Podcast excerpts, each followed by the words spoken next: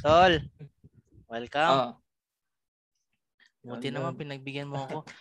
Ah, ano naman? teka. So, sa mga nakikinig sa podcast namin ngayon, um, the topic for tonight is all about aliens. ngayon, ang una kong tanong, hindi. Kasi ganito. Pag pag topic na yan ng pag, pag yung bagay na yan ang labing lagi ang ang topic. May mga may mga doubts on people's minds, 'di ba? Hindi mo itatanggi yan eh. I remember Mm, during high school, yan. during college, ah pag ino-open up ko yan sa sa mga kaklase ko, alam mo yung may mga certain look na puta na okay pa ba ang utak ng taong to? Mga may toyo to ah.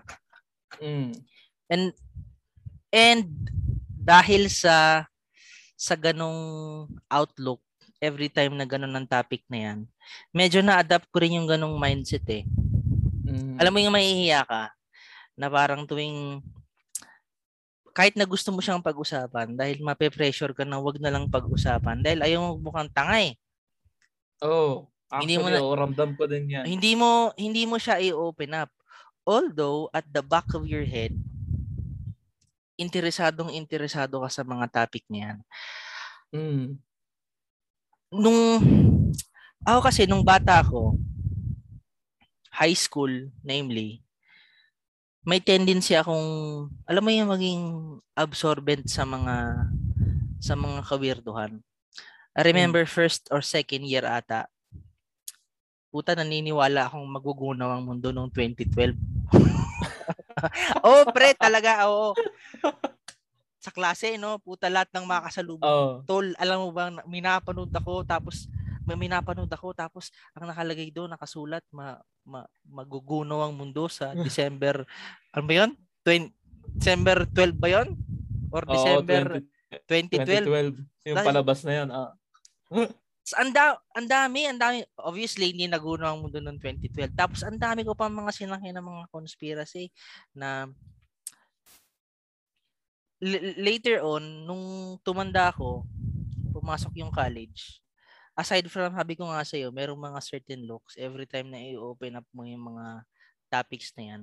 You also Mm. learn to filter information. May mga bagay ka nang naiisip na, may mga bagay kang nababasa or naririnig na Mm.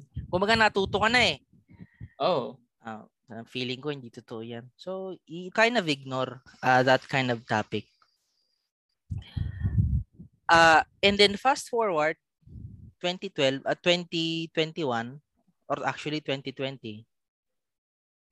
Ganon pa rin yung mindset ko sa sa mga ganyang topic up until I saw a certain video. Ngayon, ba- bago ko i-open up yan, ang putang ng video na yan, dyan ako na nasira ang ulo ko dyan eh.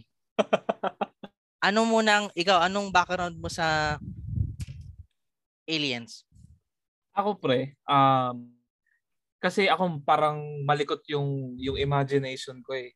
Kumbaga, knowing na hilig ako sa arts, talagang malawak yung imagination ko to. So, By the way, live, makita, by the way, live tayo sa Facebook. oh, nice. Okay, Okay. nice. Ah, So, yun nga, um, so, yun nga, parang bata pa lang ako. Nung una ko nanood sa TV ang mga alien-alien na yan, parang na-curious ako. Siyempre bata eh. Parang, ah, ang galing nga, parang ganun. Parang nam- namamangha ka, kumbaga.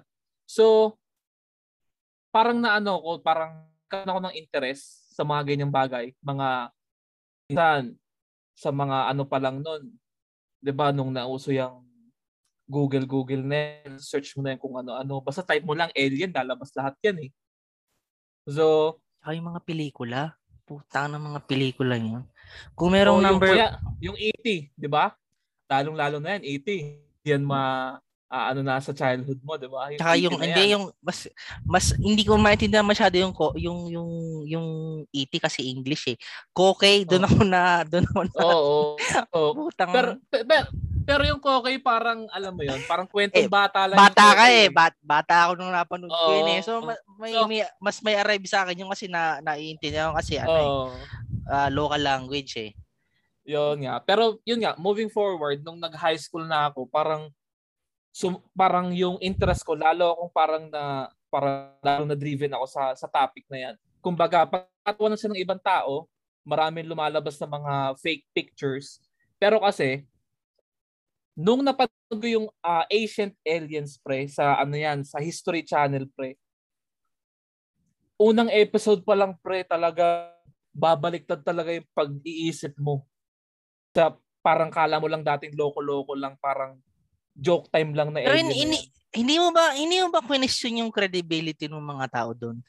Kasi pag lalo na ngayon ah, Mm. pag tinitina, pag pinapanood, pag napapanood ko, actually na, naka, nakapanood ako ng ilang episodes.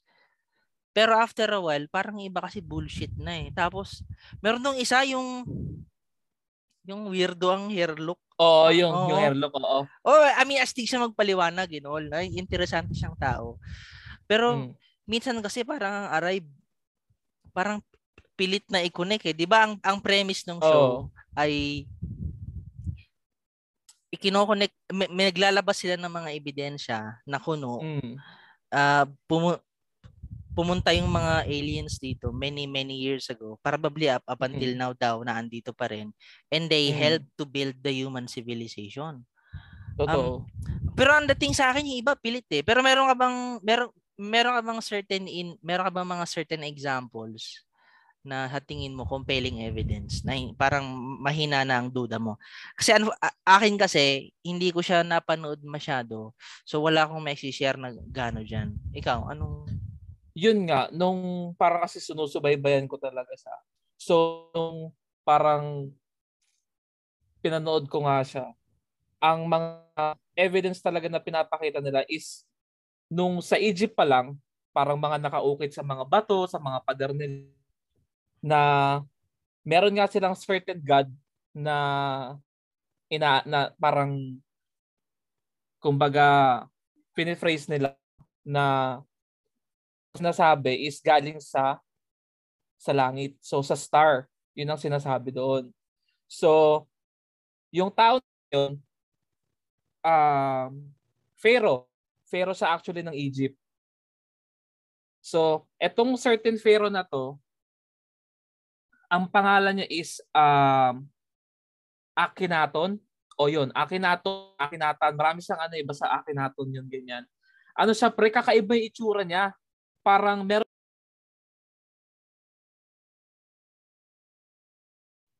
Tol Ayun, na wala yung meron siya- mo. Okay, okay. Okay Yan, na, okay bumalik na. Ah. Meron siyang ano, pre, elongated head siya talaga. Yung mahaba yung ulo niya.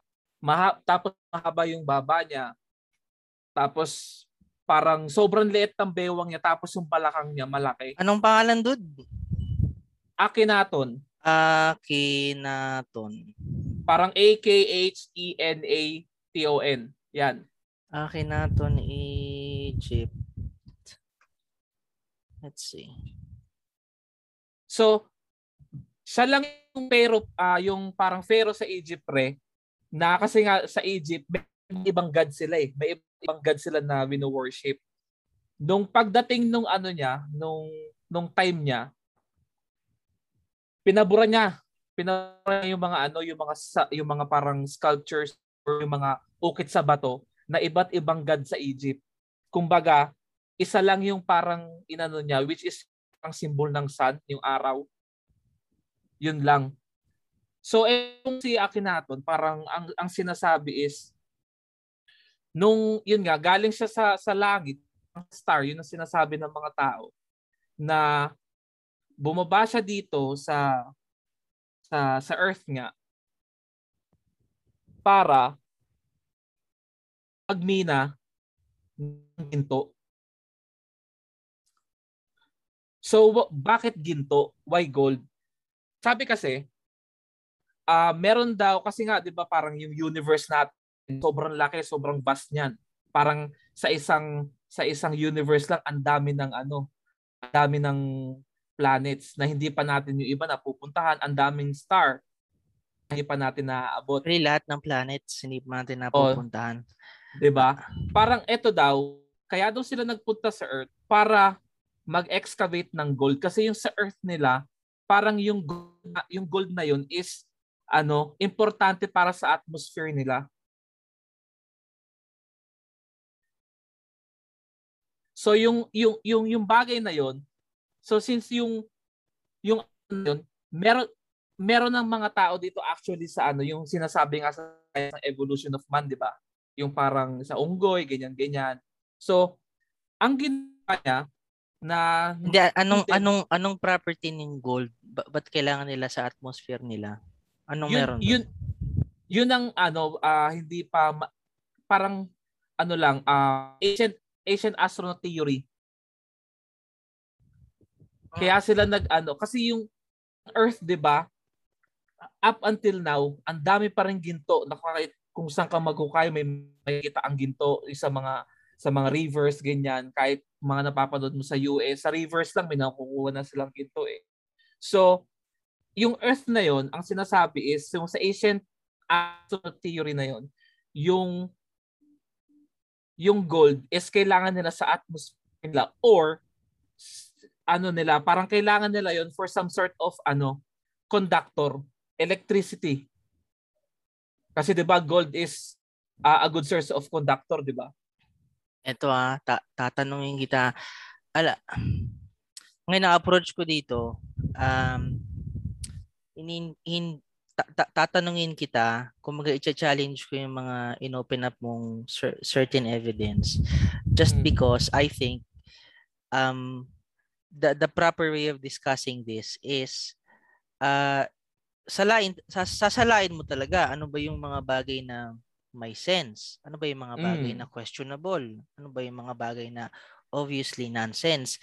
Ngayon dun sa ino-open up mong theory first of all uh I don't think gold is uh um a rare element. Kasi malinaw ang proseso ng malin, malinaw ang proseso ng pagkakaroon ng gold eh. Parang all you, all you need is um uh, extreme heat and extreme pressure. Uh, and then uh, you have you should have carbon I think kung hindi ako nagkakamali or a certain element a common element and then you put mm. uh, extreme heat and extreme pressure and pag ginawa mo yun, you get gold with which obviously heat and pressure, an ex- extreme amounts of that, almost all planets meron yan. Di ba nga ano? Ay hindi, alam mo na. Galing yan sa sa stars. Specifically pag sumabog ang isang supernova, 'di ba alam mo yung uh, supernova, these are mm, gigantic mm. stars. Pag inabot nila yung end of their life, sasa uh. pagsabog niyan, uh, it would explode and um, distribute many kinds of elements uh, throughout its environment. Kasama na yung gold. So, I mean, kung maghahanap ka ng gold, why why here? Kasi I would assume, actually I'm almost sure na gold is uh, not that rare. It it it pwede na pwede na uh, hindi siya ganun karami.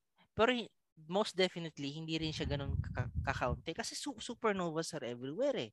Uh, mm. So Totoo. that's my, my and and eto ah. Ang problema ko kasi sa sa sa mga ancient, ancient um ast- astronaut theories though it's it's very compelling um I have to kasi kasi ito na lang if you would ex- if you would accept the ideas na aliens are here Mm. You would also have to accept na they have been here many, many years ago, thousands of years ago. Now, the problem with that, wala kasing wala kasing solid evidence. Eh. I mean, you've mentioned yung mga mga mga images, mga sculpture, mga paintings hmm. and all. Weirdo ang isip ng tao eh. 'Di ba? I would assume na these are uh, uh, products of human imagination. Di ba nga yung, yung mga mga So we have certain, we have thousands of gods. Sa Hindu pa lang, ilan na? Sa Mm. E- Egypt pa, sa Egypt pa lang, ilan na? Sa Greek and Rome religion, puta, dose-dosena na mga Diyos doon. All with supernatural uh, powers and weird uh, looks. So, I guess, all I'm saying is, hindi ko dinidismiss ang ang ang ancient astronaut theory. But unfortunately wala silang solid evidence. Like mama makapulo tayo ng spacecraft. Oh from thousands of years ago. That would be a solid evidence. Wala nang ano doon wala alam mo noong una ang number one na evidence sa utak ko Egyptian pyramids pero may Totoo. paliwanag na dyan eh. Kaya sabi ko, putang na, pinaliwanag na ng mga archaeologists. Wala na, olats na. E- ewan ko, baka may, ano ba, ang, ano ba ang paliwanag ng ancient astronaut theory dyan? Nung nung pinawag kasi nila yung yung pyramid pre. Um, etong pyramid na to is ano siya, perfectly aligned siya sa isang constellation sa universe which is mainly the Orion. Mhm. Orion Belt. So, ang sinasabi nila, itong Ori- ah, Orion constellation na to, Orion Belt na to, is ito yung pinagmulan ng life. Parang sa lahat ng, if ever man, kung may, may ibang pang planeta na hindi natin alam, na sabi natin may buhay, dito daw talaga siya nanggaling. Kasi yung sa Giza, sa, sa yung ah, Pyramid of Giza sa Egypt, um, perfect line siya sa Orion. And then, um, ang Orion, yung brightest star na malapit sa kanya, which is Sirius. ba? So, etong tatlong pyramid na to is perfectly aligned doon sa um, core ng Orion constellation and then meron isang malayo sa kanya which is um, hindi ko alam kung ito yung um, parang temple sa Egypt ng pinagseseremonyahan nila which is nakatama siya din sa kung saan yung pesto ng Sirius star. It's the um tinatawag nila na ano, yung blue or dwarf, dwarf star ba to? Yeah, ang, ang, ang, ang gusto kong malaman, oh, so, so what? I mean, ano naman kung naka naka-align siya sa sa Orion. I I'm, I'm not ano ha, I'm not questioning you. I'm I'm Mm. yeah. Si, sin ang 'di ba sabi ko nga sa it's I guess it's healthy for us to um ask tough questions. Mm, for, for for us to get to the bottom of this um for for for, for people to be taken seriously especially for this to- topic we have to do our due, due diligence na if something is questionable then we should um ask the que- questions um ourselves first. Um, para pag tinanong tayo later on may, may sagot na tayo kumbaga na na nabuting-ting na natin yung mga butas natin eh. So going back to Mhm. my question ano naman kung naka naka-align siya sa sa Orion? Wha- what what's the significance of that? Um actually uh, meron pang dalawang uh, lugar na which is yung isa sa New Mexico Hmm, at yung isa sa US yan di ba ah, New Mexico sa US, oo. At yung isa sa Arizona. So Hmm. sa New Mex sa New Mexico, um itong ancient ruins na to na tinatawag ni Chaco Canyon. Ito ay parang isang structure na sobrang um yung gawa siya sa bricks sa sa mud at sa lumber. Hmm. Kumbaga, pero ang pagkakabuild sa kanya is sobrang solid at symmetrical. Parang each of the parang small windows like that is sobrang symmetrical sa buong sa parang ilang ilang square meter, ilang thousand square meters yung building na yon. It is uh, paano nila nagagawa yon na ang gamit lang nila is basic tools. For example, 'di ba? Hmm. Also, hmm. et, mga, mga megaton structure, pyramid pa lang.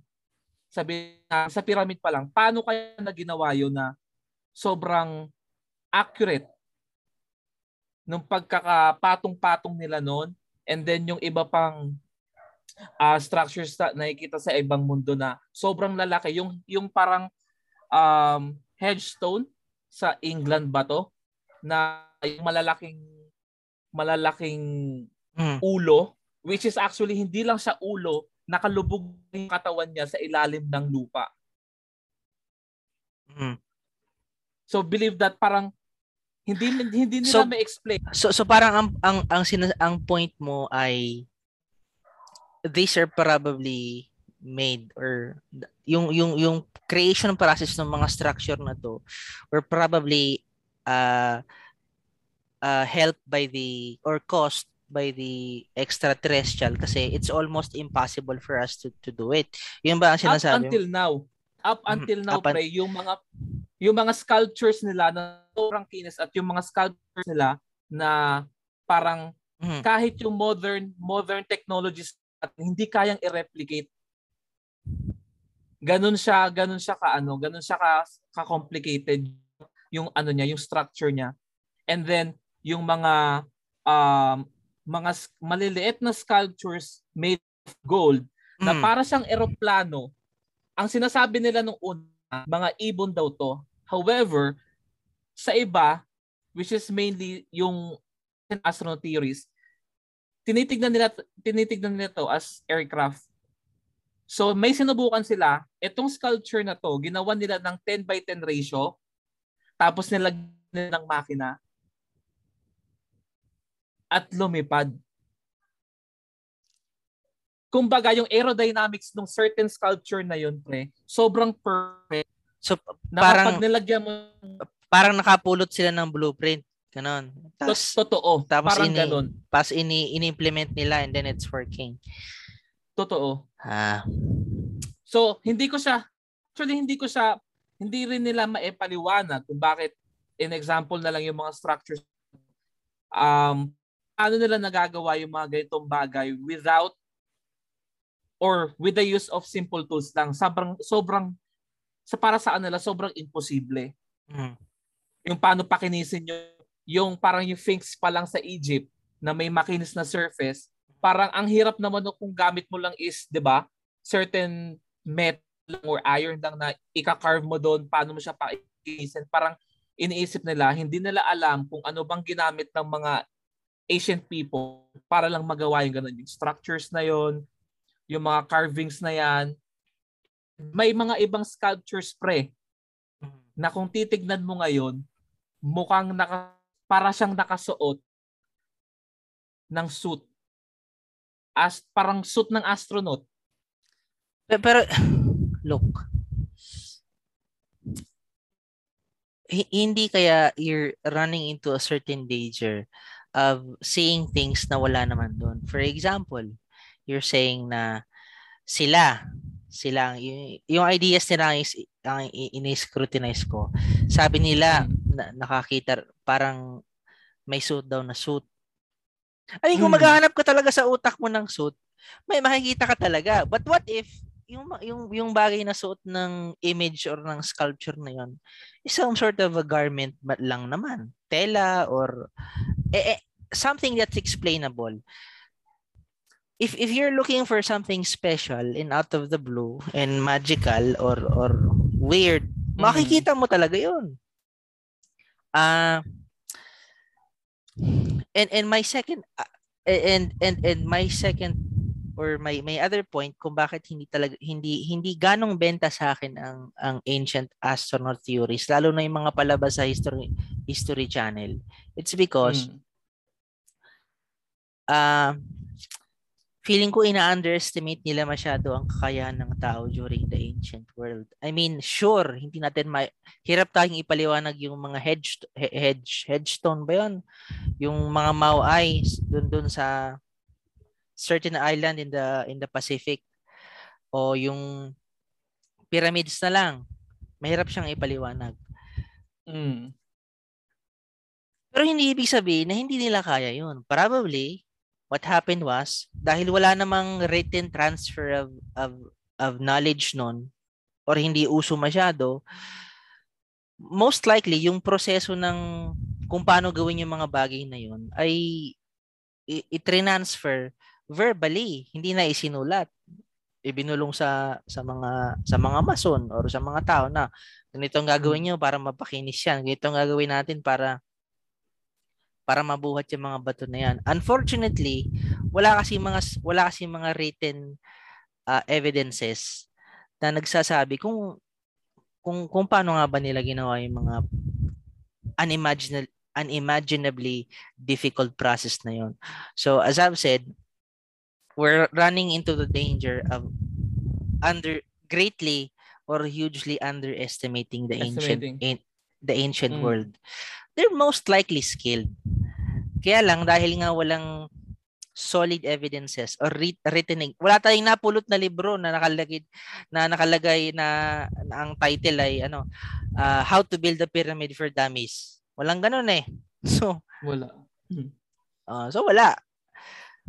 Uh, that's why ang explanation agad nila ah puta ang hirap niya ang hirap naman gawin yan up until now. Probably gawa ng mga aliens yan as I've said I am not dismissing uh, yung yung ganyang theory, I just mm. find it uh, lacking completely compelling evidence. Totoo, pero hmm. pero parang ako napapaisip naman ako na tayo lang ba talaga? I mean, sa tawak ng universe, parang sa, dito lang ba sa atin talagang may may buhay? Definitely. Y- yun ang yun ang ano magta magtataka ka eh. Hindi mo alam kung 'di ba? Sabihin na nating etong mga technologies natin yun, inisip to ng mga mga alam mo yun, ng mga founders kung sino man itong parang nakaisip nito na pero kung iisipin mo saan nila nakakuha yung ganitong idea?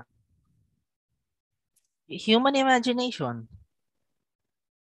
Doon naman tayo lagi Okay, doon sa una mong sinabi na tayo lang ba ang nandito? I'm 99.9.9% sure na hindi.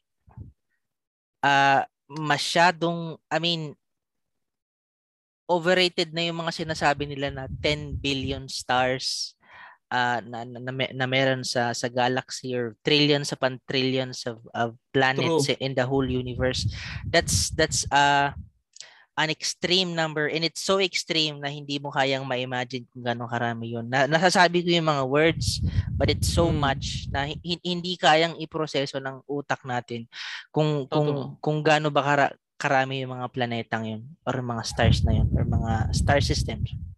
Mm. And doon pa lang sa numbers na yon halos imposible na na tayo lang ang tayo lang sumulpot dito. Tayo Totoo. lang eh, tayo lang ang sinuwerte. Puta. Totoo no. diba? I mean, sa amin nga doon napaka-bias mo naman, 'di ba? Oo. Tsaka hindi parang doon nga sa napanood ko na doon sa sa contact na movie, parang sabi sabi doon na kung ito lang bang planeta sa universe na may buhay, it will be such a waste of space. True. Sayang yung spasyo, di ba? So, I don't doubt na meron. What I doubt is may napunta ba rito? Aside, um, aside from sa atin. Regarding sa parang dyan, um, pumapasok na rito yung sinasabi na nagkaroon sa Earth,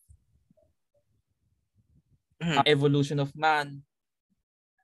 Um, pero kasi, ang iniisip ko, and ayun nga, nagre-rely ako dun sa parang sa nakita kong kwento, narinig kong kwento na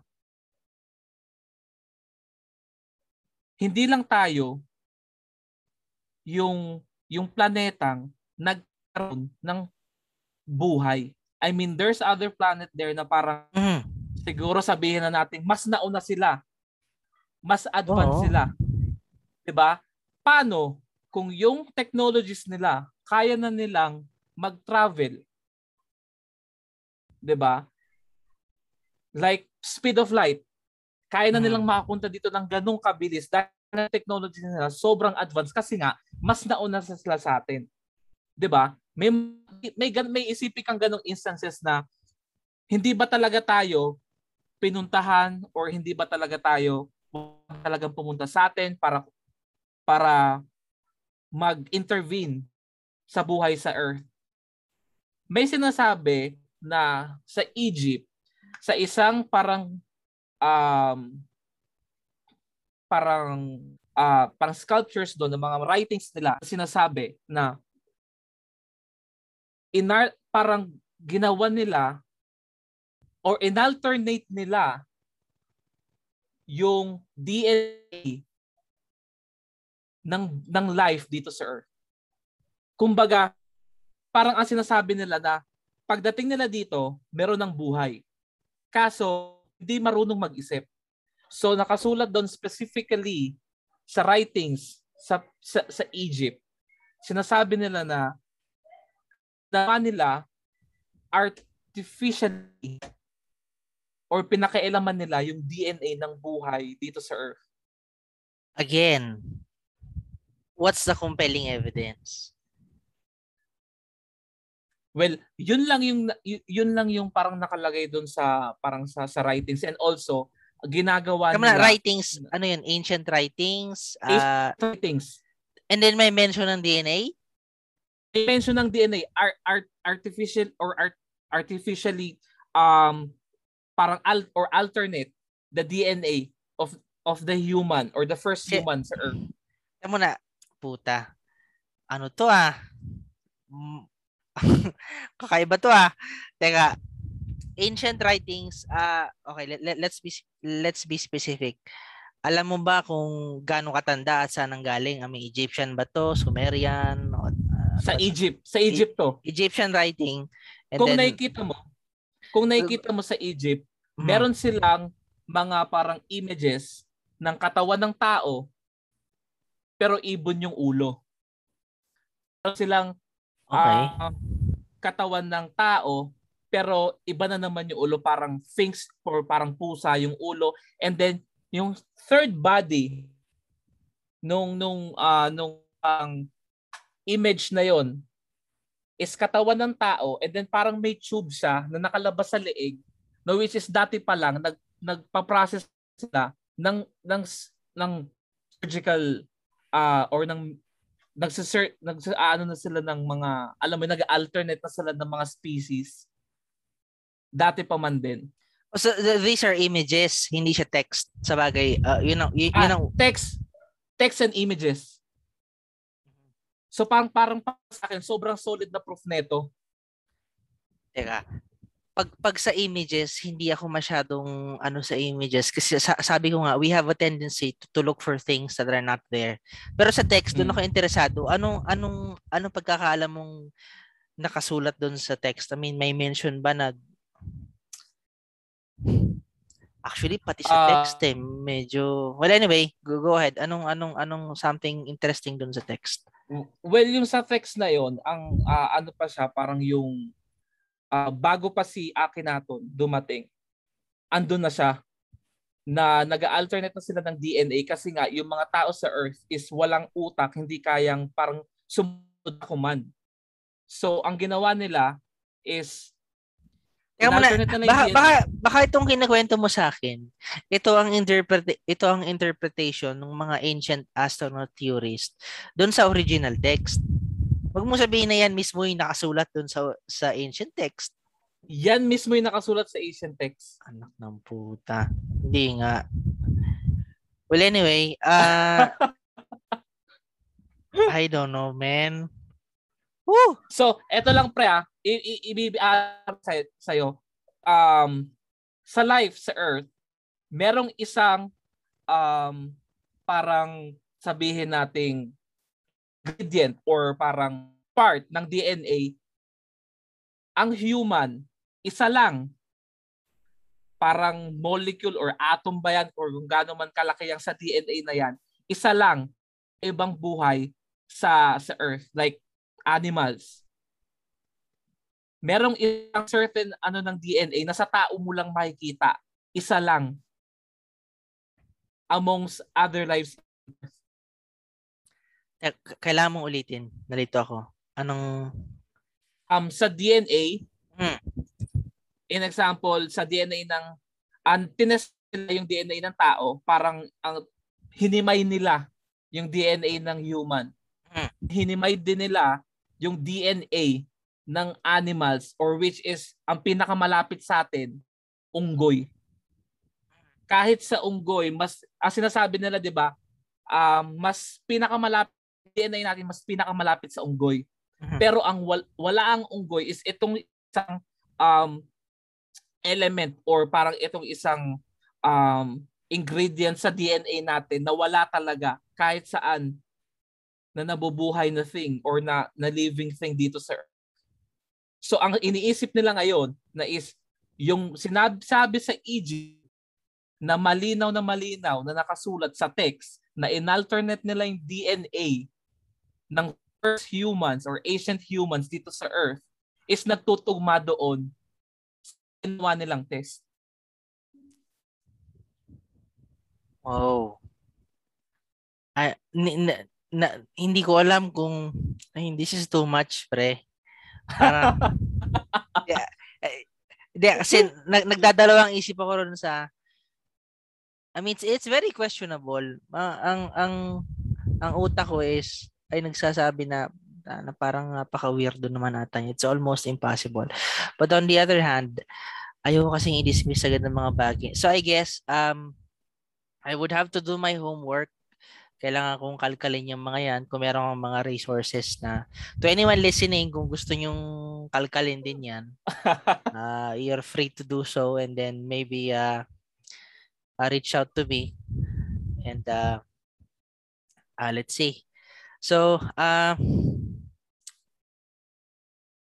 feeling ko kailangan mo talaga mag-research pre. Ay ay ang sabi ko ang sabi ko nga sa iyo mat, mat, it it's been a long time since I looked into ancient uh, astronaut theory kasi ang dami ang dami talaga doon mga waki parang feeling mm. ko yung iba doon pinipilit na lang nila na i-associate sa ancient um, astronaut theory yung mga Diba, the, the, there were stories of uh, creations. Sa lahat naman ng kultura eh, ng ancient mm. cultures, there will uh, always be, the, the story always starts with saan ba tayo nagmula or saan ba nag, nag, nagmula, uh, nagmula ang buhay. And you will, all, mm. you would always see these ancient ast- astronaut theories na sabihin nila, ah puta, ano yan? Alien yan. Yung mga dinidescribe nilang uh, mga gods from heavens, uh, mm. from the firing cha- chariot down to the earth. Uh, th- those are uh, their interpretation of um, aliens. Actually, But, maganda yung kinukuha nilang ano, uh, parang uh, nagko-cross reference sila sa Bible and sa ancient writings.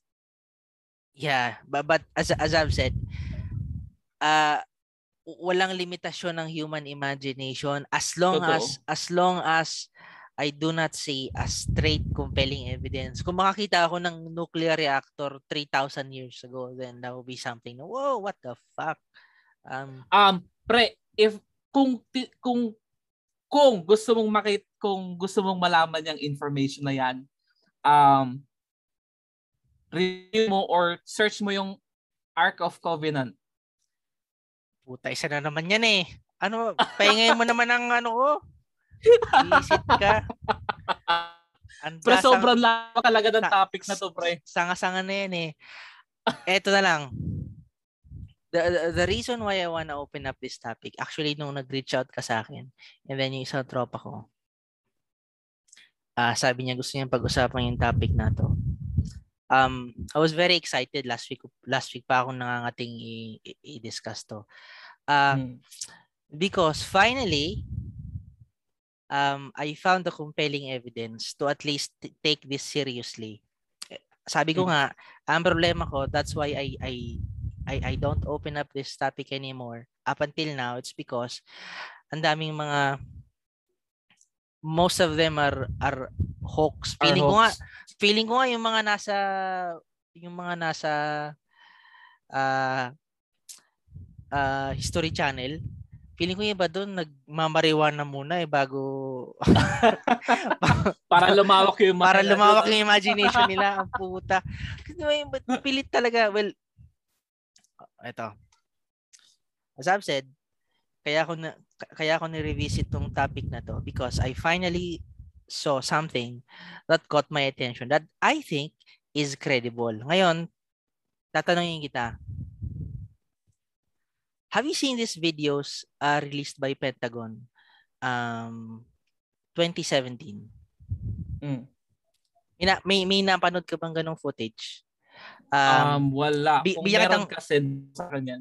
Bigyan kitang background this sto- ito mo na story. Um, 2017, I think I, I could be getting some of the details wrong, no? Um, mm. pero um, I'll, I'll try to be I'll, I'll try to um, tell you the, the the message or the the, the, the story. 2017, nag-publish ang ang ang ang story ang ang ang New York Times ng story um about this uh program ng CIA or ng Pentagon, binuhusan to ng around 20 or 23 million dollars. And on this project, they are investigating UFO sightings. Now, of all of of all the media establishments, New York Times ang nag-publish. You know, you New York Times, puta hindi yan nagpa-publish not un, not unless kumpleto yan sa well, mga do- dokumento. Totoo. Uh, not not unless ang sources niyan ay solid. Uh, not unless sure sila na hindi sila magmumukhang tanga sa harap ng tanga. publiko. O hindi sila mm. magmumukhang magmumukhang tabloid. Diba? Mm. Mag, they have this certain um image or credibility to maintain. So as I've said, on this report, they released this uh, trails of paper proving that there was indeed a program run by the CIA, uh, run by Pentagon investigating these UFO sightings. And the most compelling part of that report is that may mga links sa videos, three videos actually, uh, recorded by by the US Air Force, uh, yung iba ata taga US Navy. Um recording this objects in the sky na they're moving moving so fast na hirap habulin yung hirap habulin ng ng imaging sensor or ng radar ng mga na nung, nung mga aircraft yung objects na yon mm. they're moving at crazy speeds na it, it's almost un- unexplainable. And aside from that, may statements from the pilots eh. Kasi 'di ba, parang iisipin mo, oh, these are video or radar recordings. Medyo kakaiba. Pwedeng gawa-gawa lang. Diba? Or or pwedeng pwedeng may error yung sensor. But mm. may may may may sworn statement yung mga pilots. And you know, you, you don't you don't you don't put idiots in the sky. 'Di ba? Mm. Kung ito mga pilotong to, I'm sure sa latong mga to, these are smart people. Daan yan sa training eh. Tsaka hindi, hindi to mga weirdo. Kung anong mga nakita nito, mm-hmm. yun ang sabihin nila. And they have their uh, uh, credibility credibility on the line, di ba? Di ba? Mga military men. Um, mm. Credibility and reputation. I mean, kasi kung di ba sa kanila, kung kunwari ikaw, kung bigla mo na lang sasabihin nakita ka ng alien, pagtatawanan ka eh. 'Di ba? Y- y- yun ang naging yun, yun ang naging um uh, yun ang naging reklamo nila. That's why hindi sila lumabas sa publiko not hmm. until mm. nilabas yung report na yon. Ngayon, hahanapin ko yung video video papapanood ko sa iyo. And try to the, to listen to the reaction of the pilots. Um mm. Panginoon. And sabi ko nga, eto yung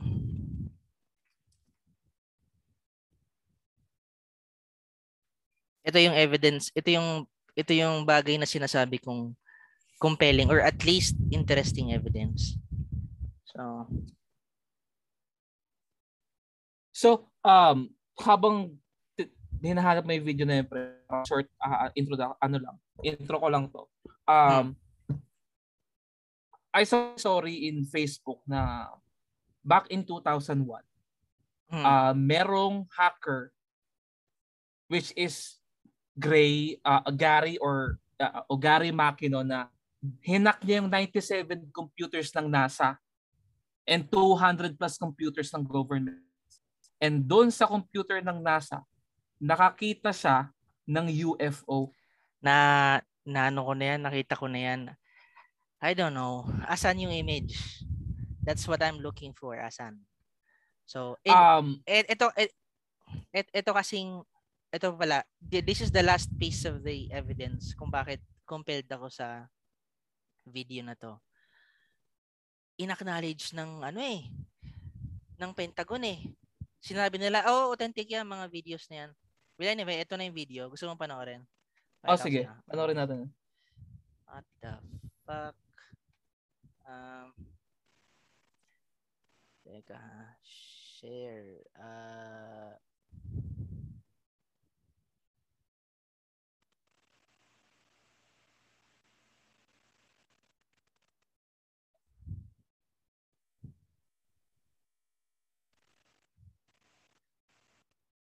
Kita mo? The Guardian.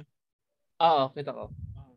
Ito yung mga videos na ni-release ng New, York Times. Tinakaw pa nga to sa Pentagon eh, hindi to authorized for release. Pero nung ni-release, wala na mm. sila nagawa. Nag-release na rin kami. In-acknowledge na rin nila na, oh, totoo yan. Mm. There's a whole fleet of them. Look on the ASA. Oh my gosh. They're all going against the wind. The wind's 120 knots from the west. Look at that thing, dude.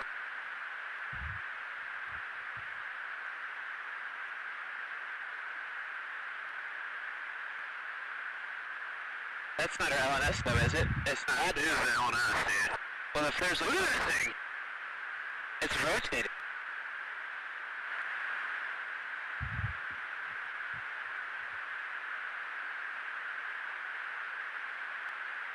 Hindi mahulid ng sensor, grabe. Nickel 6 1 Tango, Mile J 11. Roger, uh, there's troubleshooting. Did you box moving target? No, I took an auto track. Oh, okay. Oh my gosh, dude. Wow, look at, that, look at it fly!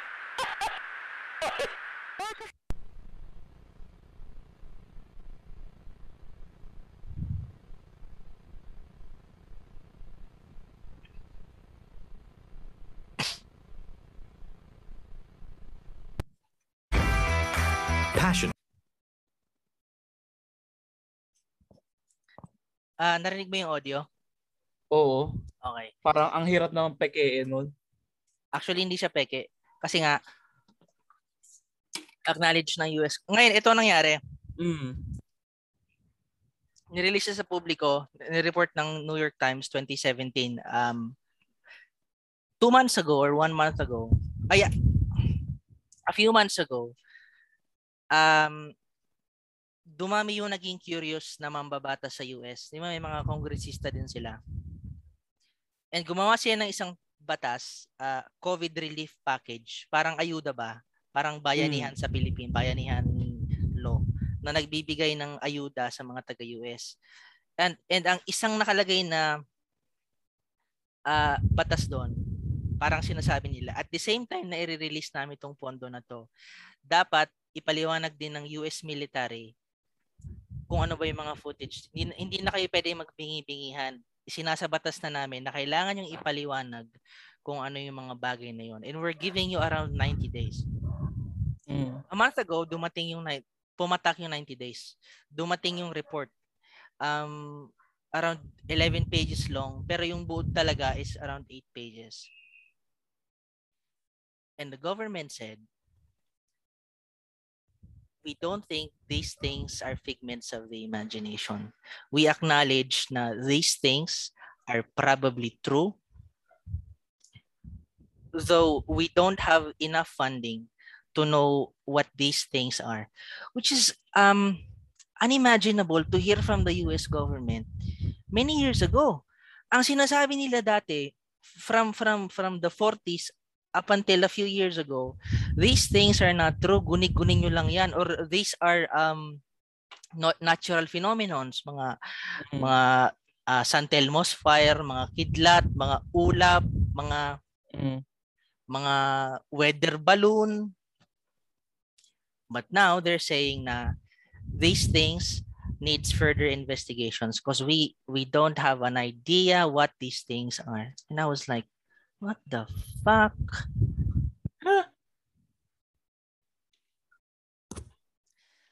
So, yung mga ito pa, ito interesante. Ah, uh, merong isang US senator, ang pangalan niya Harry Reid. Uh, he's um, a majority um, leader sa Senado. Kung baga sa Pilipinas, siya si Tito Soto, head ng Senado tinanong siya kasi ilang ilang dekada niya nang pinupush yan eh. Or although hindi niya masyadong pinupush nung bago-bago pa lang siyang politiko. Kasi if if you speak about UFOs, if you're a politician, that would spell political doom. Hindi ka naman nanalo sa eleksyon. Tatawagin kang mm. weirdo ng mga kalaban mo. Tsaka hindi ka paniniwalaan ng mga butante mo eh. Pero to, towards the end of his political career, nung medyo matanda na siya, nagkaroon siya ng lakas ng loob. And then na, na, nagkaroon siya ng lakas ng loob na i-open up yung topic niyan. And then one reporter asked him, Sir, ito ba mga napanood namin ng mga video? Ito na ba yun? Ito, ito na ba yung evidences? And he said, yung mga nakita niyong video na yan, yan yung mga least compelling.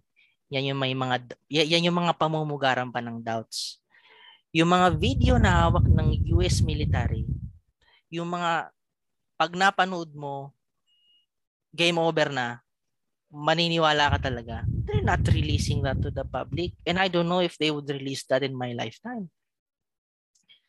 So you see, there's a shroud of secrecy on these things. Now, I am not saying, uh, nililinaw ko to ah, mm. I am not saying that those things are um, spacecraft extraterrestrial terrestrial uh, spacecraft. All I'm saying is these are things that we are unable to explain. And they're probably spacecraft. Now, would you not want to investigate these things? Diba? Parang we have to know what's going on. Uh, so, yun yung topic, yun yung bagay na sa sabi ko nga, hindi ako compelled sa mga ancient astronaut theory. But on this one, puta, hands up ako. We have to know. So, yun. Yun ang akin.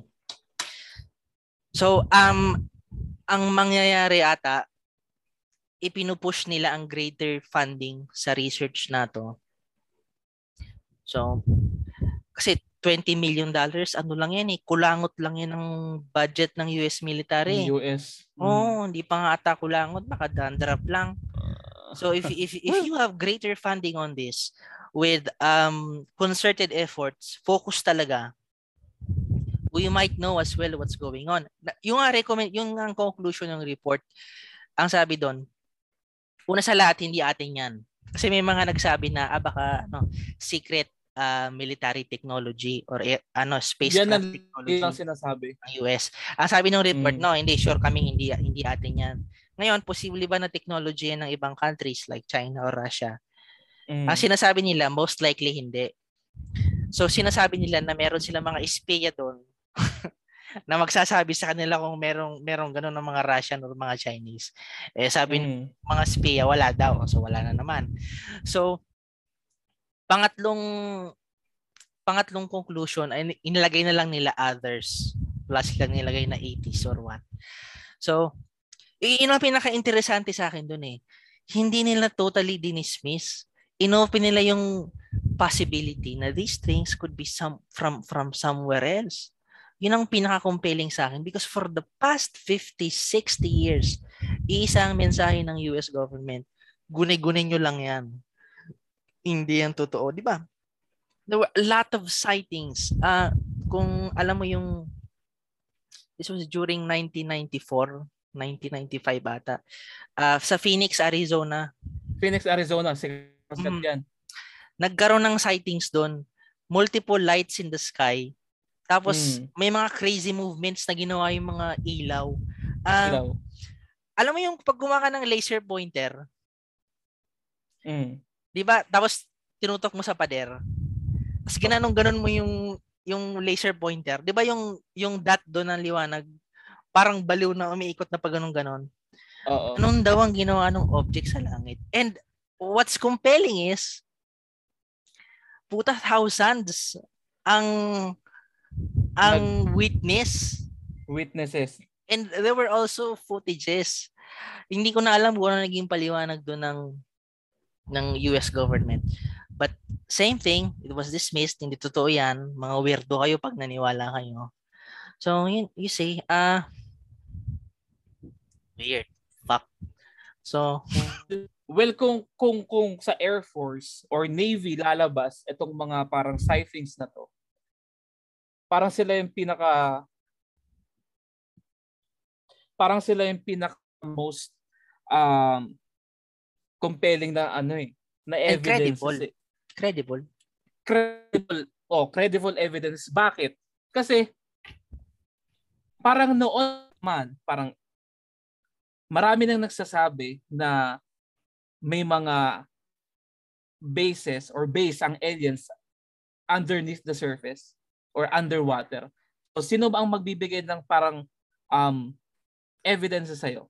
Uh, Navy at Air Force. Ang Air Force nasa nasa himpapawid diyan always lagi. So kung sa kanila man gagaling tong mga video na to and report, reports na to, parang sila yung pinaka um, best or most credible um, sources, di ba? Actually, Parang, lilinawin ko, wala naman silang sinasabi na these are uh, uh, ETs. All they're saying is they're unable to explain and they do not dismiss mm. the possibility. Yun, yun, ang, yun ang, ang sinasabi nila. At unlike before, ang narrative ay hindi totoo yan, uh, illusion nyo lang yan. But now, um, they're not dismissing, which is um, very interesting to me. So, um, and may mga bag, may mga videos pang so, umiikot sa internet eh. Although, ang problema ko sa mga videos na yon eh hindi to certified ng kung sino man. So, mm. do, do na lang muna siguro mag-stick sa tatlong footage na yon which were recognized by the military. Um, so, ayun. And, and in actually iniisip ko iniisip ko din to parang nasa din to dun sa story na bakit up until now um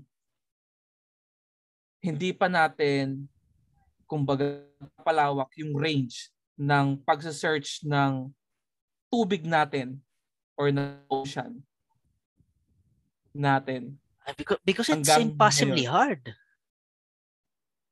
'di ba parang sobrang ano pa tayo behind pa tayo sa technologies na hindi natin talaga kayang sisirin or i-explore yung yung parang malaking percentage ng ng, ng surface, 'di ba? Parang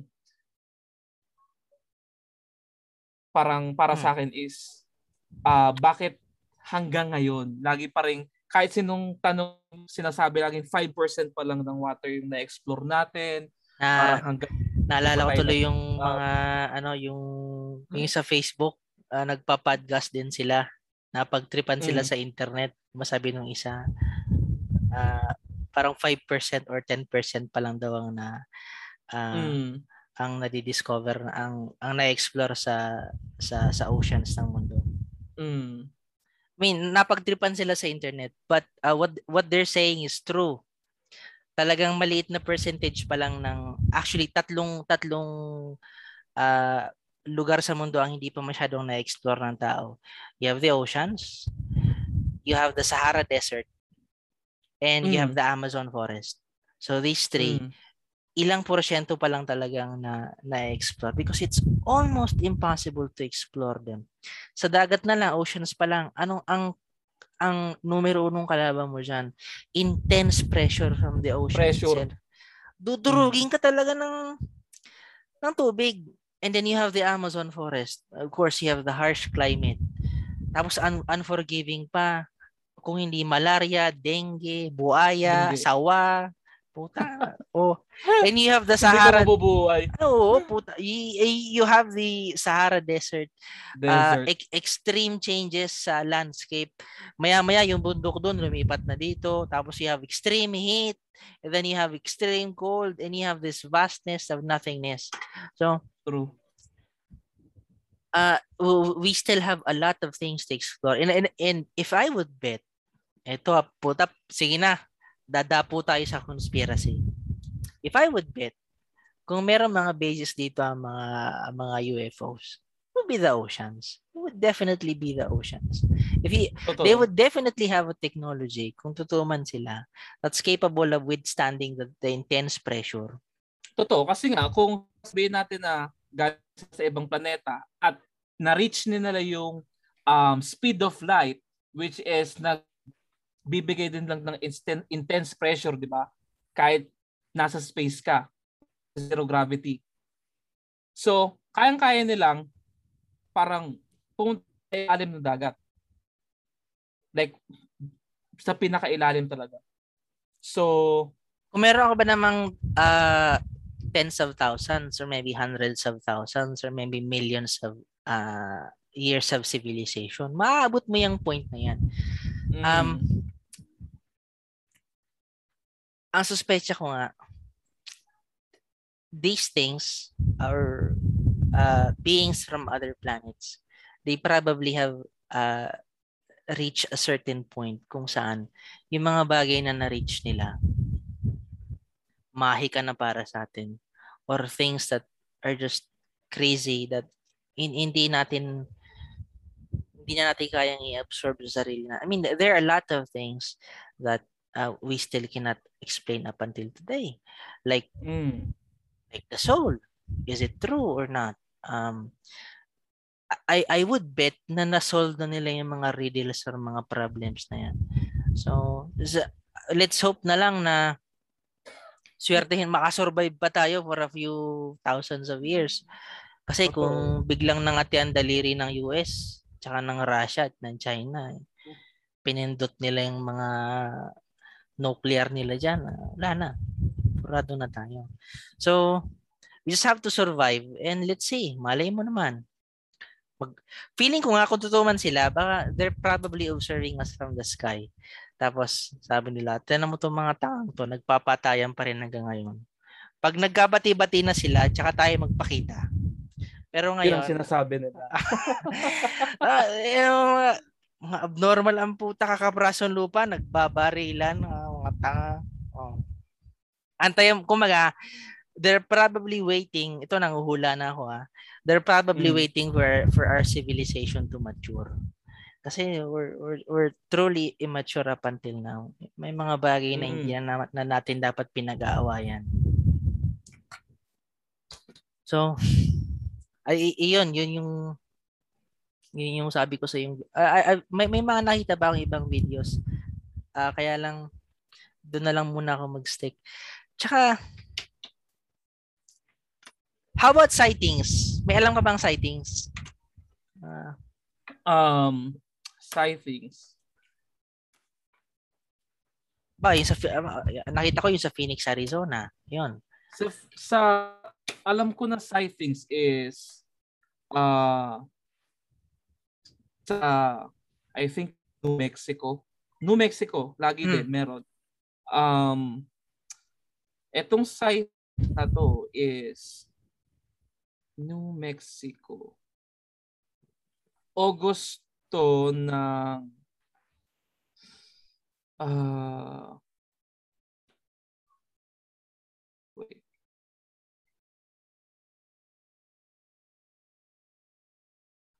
Uh, New Mexico.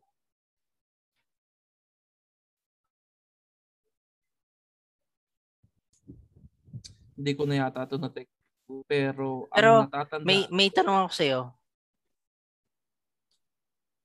Sa tingin mo, kung totoo man sila, bakit hindi pa rin sila nag nakikipag-contact sa atin? Um, siguro para sa akin is um,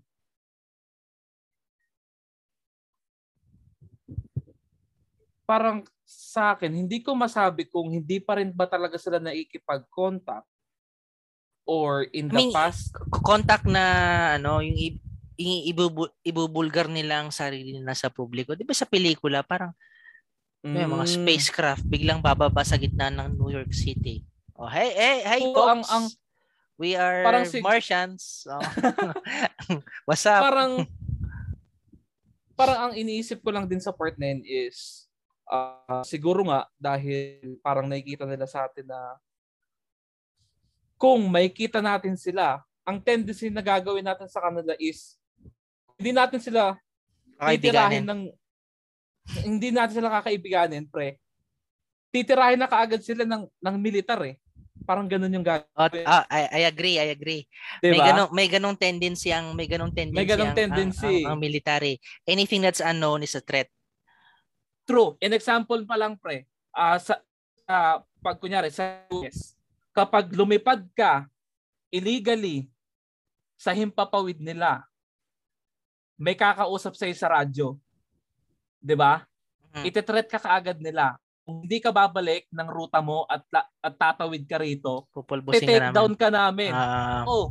So parang sa sa isip ko, ganun yung iniisip ng ah ng aliens. Parang hindi pa sila makapakilala or up until now, hindi nila alam kung papaano sila magpapakilala in a way na seseryosohin sila na hindi sila sa well, pag dumating sila, I, I would think seseryoso, seseryoso, seseryosoin natin sila definitely. Pero ang problema kasi dyan, eh, questionable kung paano tayo magre-react. Hula ko dyan ha. Let, Mm. Let's assume bukas dumating ang mga yan, pakita. Mm. Ang unang mangyayari dyan, or ang isang ah, weirdo mangyayari dyan, magkakaroon ng mga mass suicide. Mga, kul, mga kulto. Oo, Oo. Puta, ayan na, susinundo na tayo ng mga Panginoon. Let's kill ourselves. Putang And- ina. Oh. And hindi lang actually yun eh. Meron pa na parang magre-react tayo na kung hindi natin sila um, parang a-attack or i-harm natin sila. Ang isang reaction pa natin is magiging um, ayun nga kung kung baga as as a joke kasi up until now wala pa rin nakakapagsabi kung ano bang itsura nila. Kung o ba na parang yung tinatawag sila na gray, yung mga gray na parang malaki yung mata, na kulay gray sila, na malaki yung ulo, na payat. Pa- Wala pa rin talaga na pagsasabi kung ano itsura nila. Ang tanging ah, nakikita lang is always UFO sightings. Yun lang. So hindi benta sa yung mga usual itsura ng aliens na gray, Hin- maliliit, Ah, parang Actually, ano, hindi talaga eh. oh, malalaki ang mata. Tot- hindi talaga eh. Kasi parang, yun nga, sinasabi mo kanina pa na parang imagination ng tao.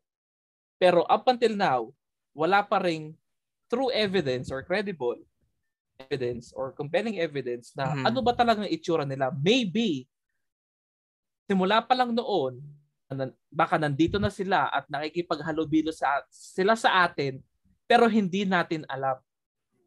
May ganun eh. Possibility na ganun. So, ang iniisip ko lang is kung kung ano yung itsura nila at kung iba man yung itsura nila, matatakot talaga sila kung paano tayo magre-react.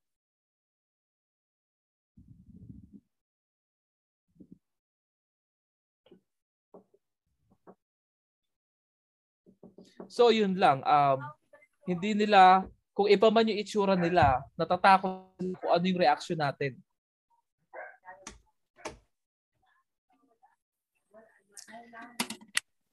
Ano? Ah. Grabe. Ito yung mga mga topics na minsan magugusto, mas gugustuhin mo na lang na hindi isipin. Mas simple ang buhay eh. Putang na. Oh. Pero yung utak mo pag iniisip, papahirapan ka minsan parang di ka makatulog kasi Hindi, alam mo nangyayari sa akin yun actually. Kapag iniisip ko siya, parang gusto ko mag-move on sa normal na buhay ko pero kapag baba, pag babalikan mo yung story ang napanood mo or maiisip mo siya, parang lagi kang nababother eh. Parang mag Pero- sobrang lalalim talaga yung pag-iisip. Pero I think if you're if if you're a person, kung isa kang tao na matibay ang mental health mo, pag nalaman mo or nagpakita sila, you would be shocked obviously. Pero you would always Mm. move on. Mag-move on ka. Hin- Hindi ka Mm. hin- hindi ka ma, in, in, kumbaga, hindi hindi mag-overload ang utak mo. Hindi ka mag-short circuit. Because as I've said, Mm. you have a, a strong and healthy mental health. Eh, paano yung hindi solid ang mental health? Lalo na sa panahon ngayon, ah, halos Lalo na yung epidemya na ang, sinasabi mo, ang kulto. oh, mga kulto. Diya, diya, ano, anxiety. Kalat Mm. masyado ang anxiety, depression. Mm. Uh, Depression. o- o- all of these mental health problems. Pag bigla kang binagsakan ng balita na, oh, may kapitbahay tayo from other galaxies, ma- mag-short circuit ka. And probably, that's uh, one of the things that they're avoiding. There could be a mass panic. Um, Totoo. ba- balikan ko yung sinabi mo sa ano ah yung nabang napag-usapan natin sa may tendency may tendency tayong maging violente. Feeling ko posible kang mangyari. Hindi ko alam kung napanood mo tong certain ah, documentary about this um tribe somewhere in the Indian Ocean. Ah, ang suspecha rito um tribo talaga to from the Stone Age. Wala silang contact from the modern age. Ah, parang Tap- napanood ko na yan. Oo. Tapos, ang dami ng mga sibilisasyon na gustong makipag, makisalamuha sa kanila. Meron pa nga atang isang ah, puti na Christian missionary. And Mm. ang lagi nilang reaction ah, sa mga gustong lumapit sa kanila is violent. Yung isang Violence. yung missionary nga napatay nila. And th- these guys uh, from the ancient times or the Stone Age, they're probably a, re- a reflection of our of our own reaction pag dumating din sa ating yung mga mga advanced civilization. We would Totoo. we we could be violent as well.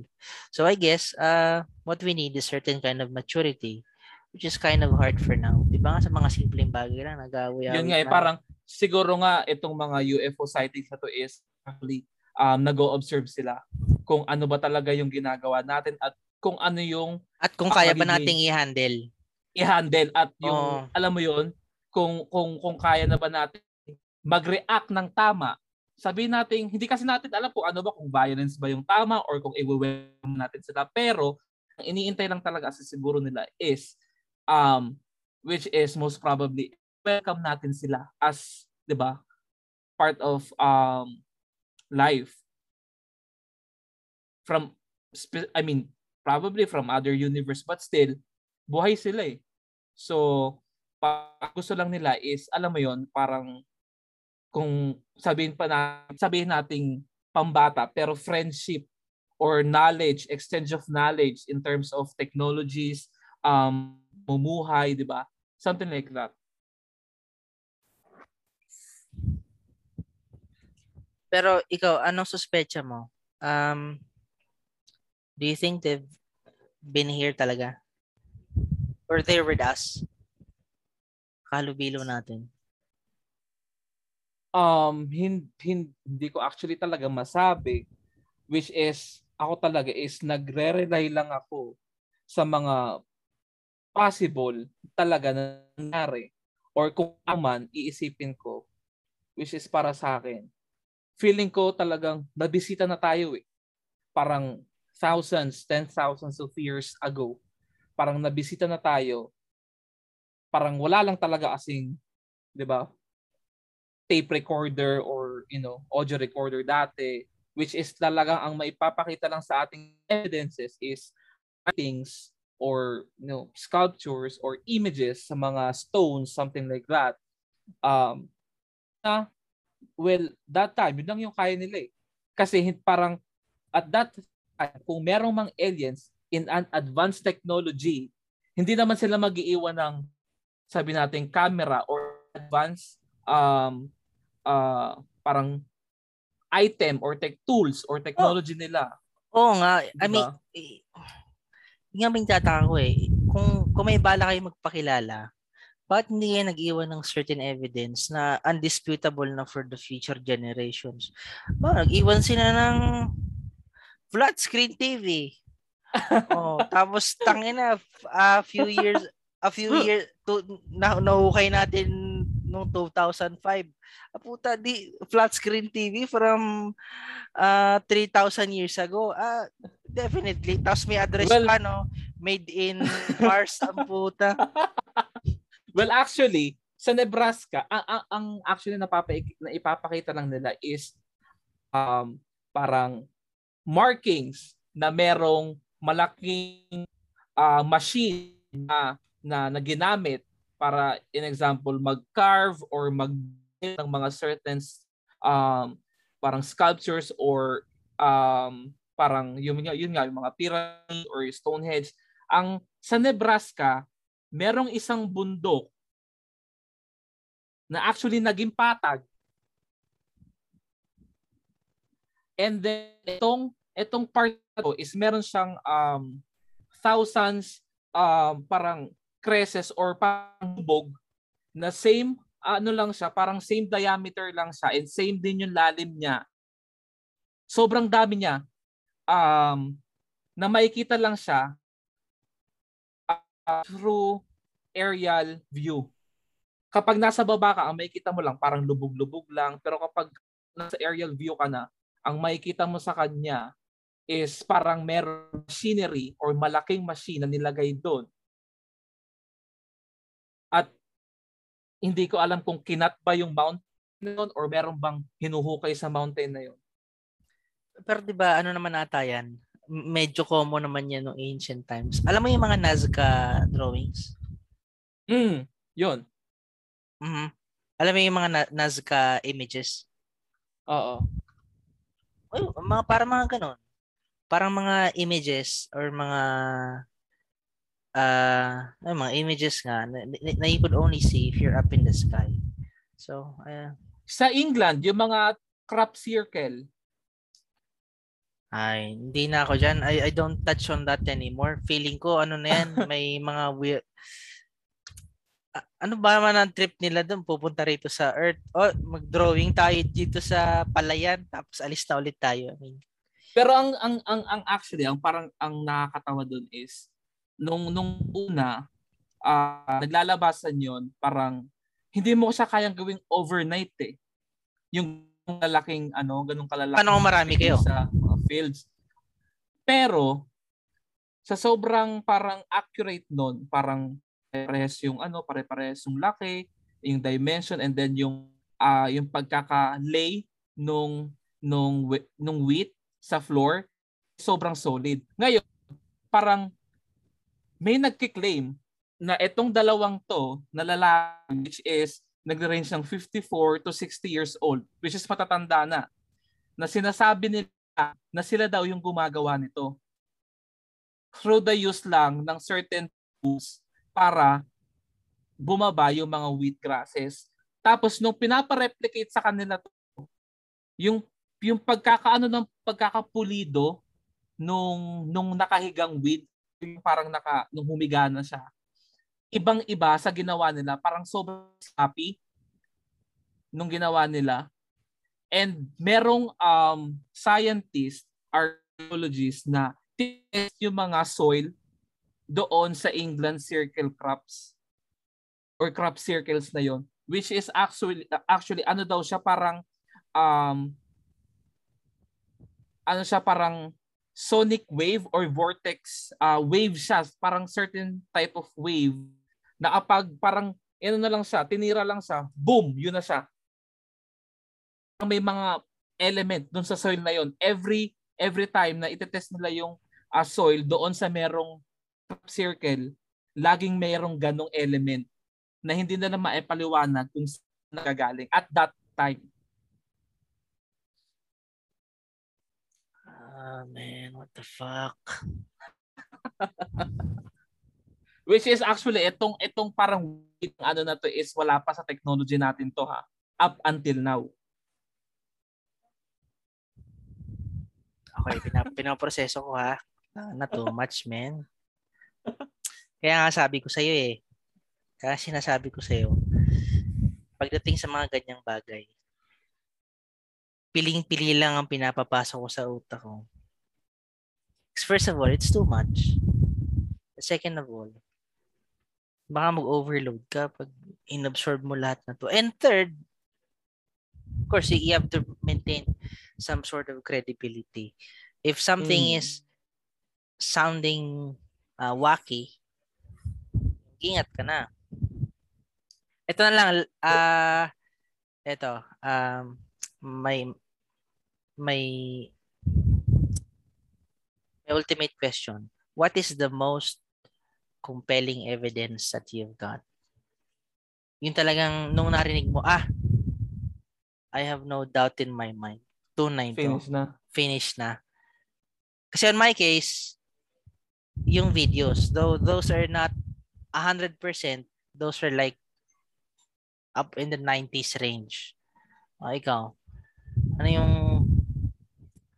Ako parang ako is more on nagre-rely ako sa uh, sa mga evidences uh, way back uh, um, AD. Ancient astronaut something, theory talaga, na. Uh-huh. Oh, ancient astronaut theory talaga parang uh, 13th, 14th, 16th, 17th century na may mga certain um yun, parang evidences na silang nakukuha which is up until now actually hindi pa natin alam paano nangyari or hindi pa natin ma-replicate something like that.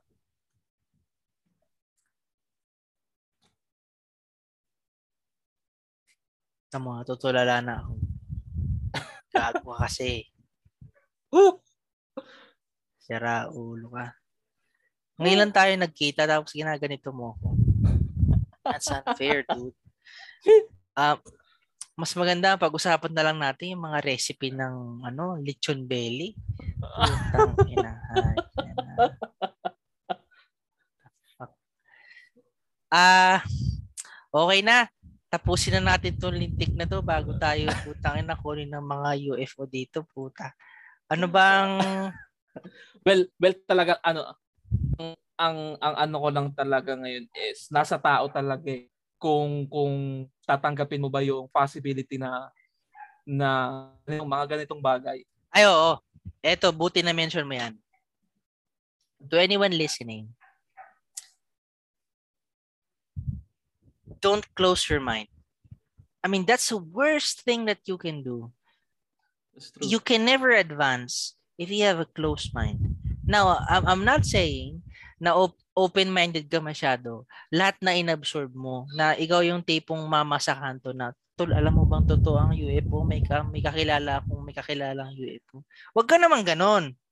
But mm. what you should do is, you should leave a certain kind of opening, tapos lagyan mo ng filter. Salain mo mga dapat salain. Uh, on my case, I'm trying to do that. Uh, yung mga yung mga ancient astronaut theory, I, I am highly doubtful about that. But on modern um, evidences, evidences, open and close parenthesis, I am willing to consider kasi malay mo nga naman. And what can be more amazing, most compelling news? Uh, pag na-confirm, pag na-confirm niya, hindi ba malaman mo na somehow may mga naunang sibilisasyon sa atin and what are the things that they could have probably discovered and shared to us? That would be amazing. So, yun lang. Uh, if I, I know this sounds wacky, I understand if uh, some of you or all of you would be weirded out by the whole thing. But mm. I highly suggest don't close your mind. That's the only thing you can do. Do not close your mind. Uh, and try to consider things. Kasi y- yan, ang, yan ang greatest killer ng ano ng curiosity and creativity, close-mindedness. Uh, tamo nung, nung tamo nung college, napaka-boring nung college ko. Because all of us were, including myself, I was also close-minded. I never entertained anything that's uh, amazing. Oh. So, yeah, that's it. So, ano tol? Kamusta ang guesting mo? Okay naman. I mean, tong, tong guesting na to, uh, parang lalo na sa topic na to which is talagang sobrang interesado is 'di ba parang sobrang nakakabitin I'm sobrang ang dami pang stories na pwede mong alam mo yun malaman sa mga ganitong bagay and also um, parang ang iniisip ko rin actually sa mga nakakita nito at yung mga nakakilala sa akin na tanga na, weirdo palang tao to. and and uh, I, I think we all need some kind of weirdness. Huwag ka naman maging hmm. boring. Dahil, oh. uh, pangit ba? Ano ba yung ano? Ano ba yung nauso ngayon? Ang pangit mo naman ka-banding. Ben, oh, pangit mo naman ka-banding. Ang pangit mo naman ka-banding kung nga baka boring mong tao. Try to have some weirdness in yourself para masaya ka naman kasama kahit papano. Well, uh, that's it for me. Uh, so, kung interesado kayo sa mga nakikinig na eh, explore tong mm-hmm. ideas na to in the future, probably let me know, know if you have uh, information about this topic, let me know as well. Mm. Kung nakakita ka na, then definitely let me know. uh, and uh, that's it for us. Um, Yep. Bye. Bye. Thank you, thank you. Wait, wait.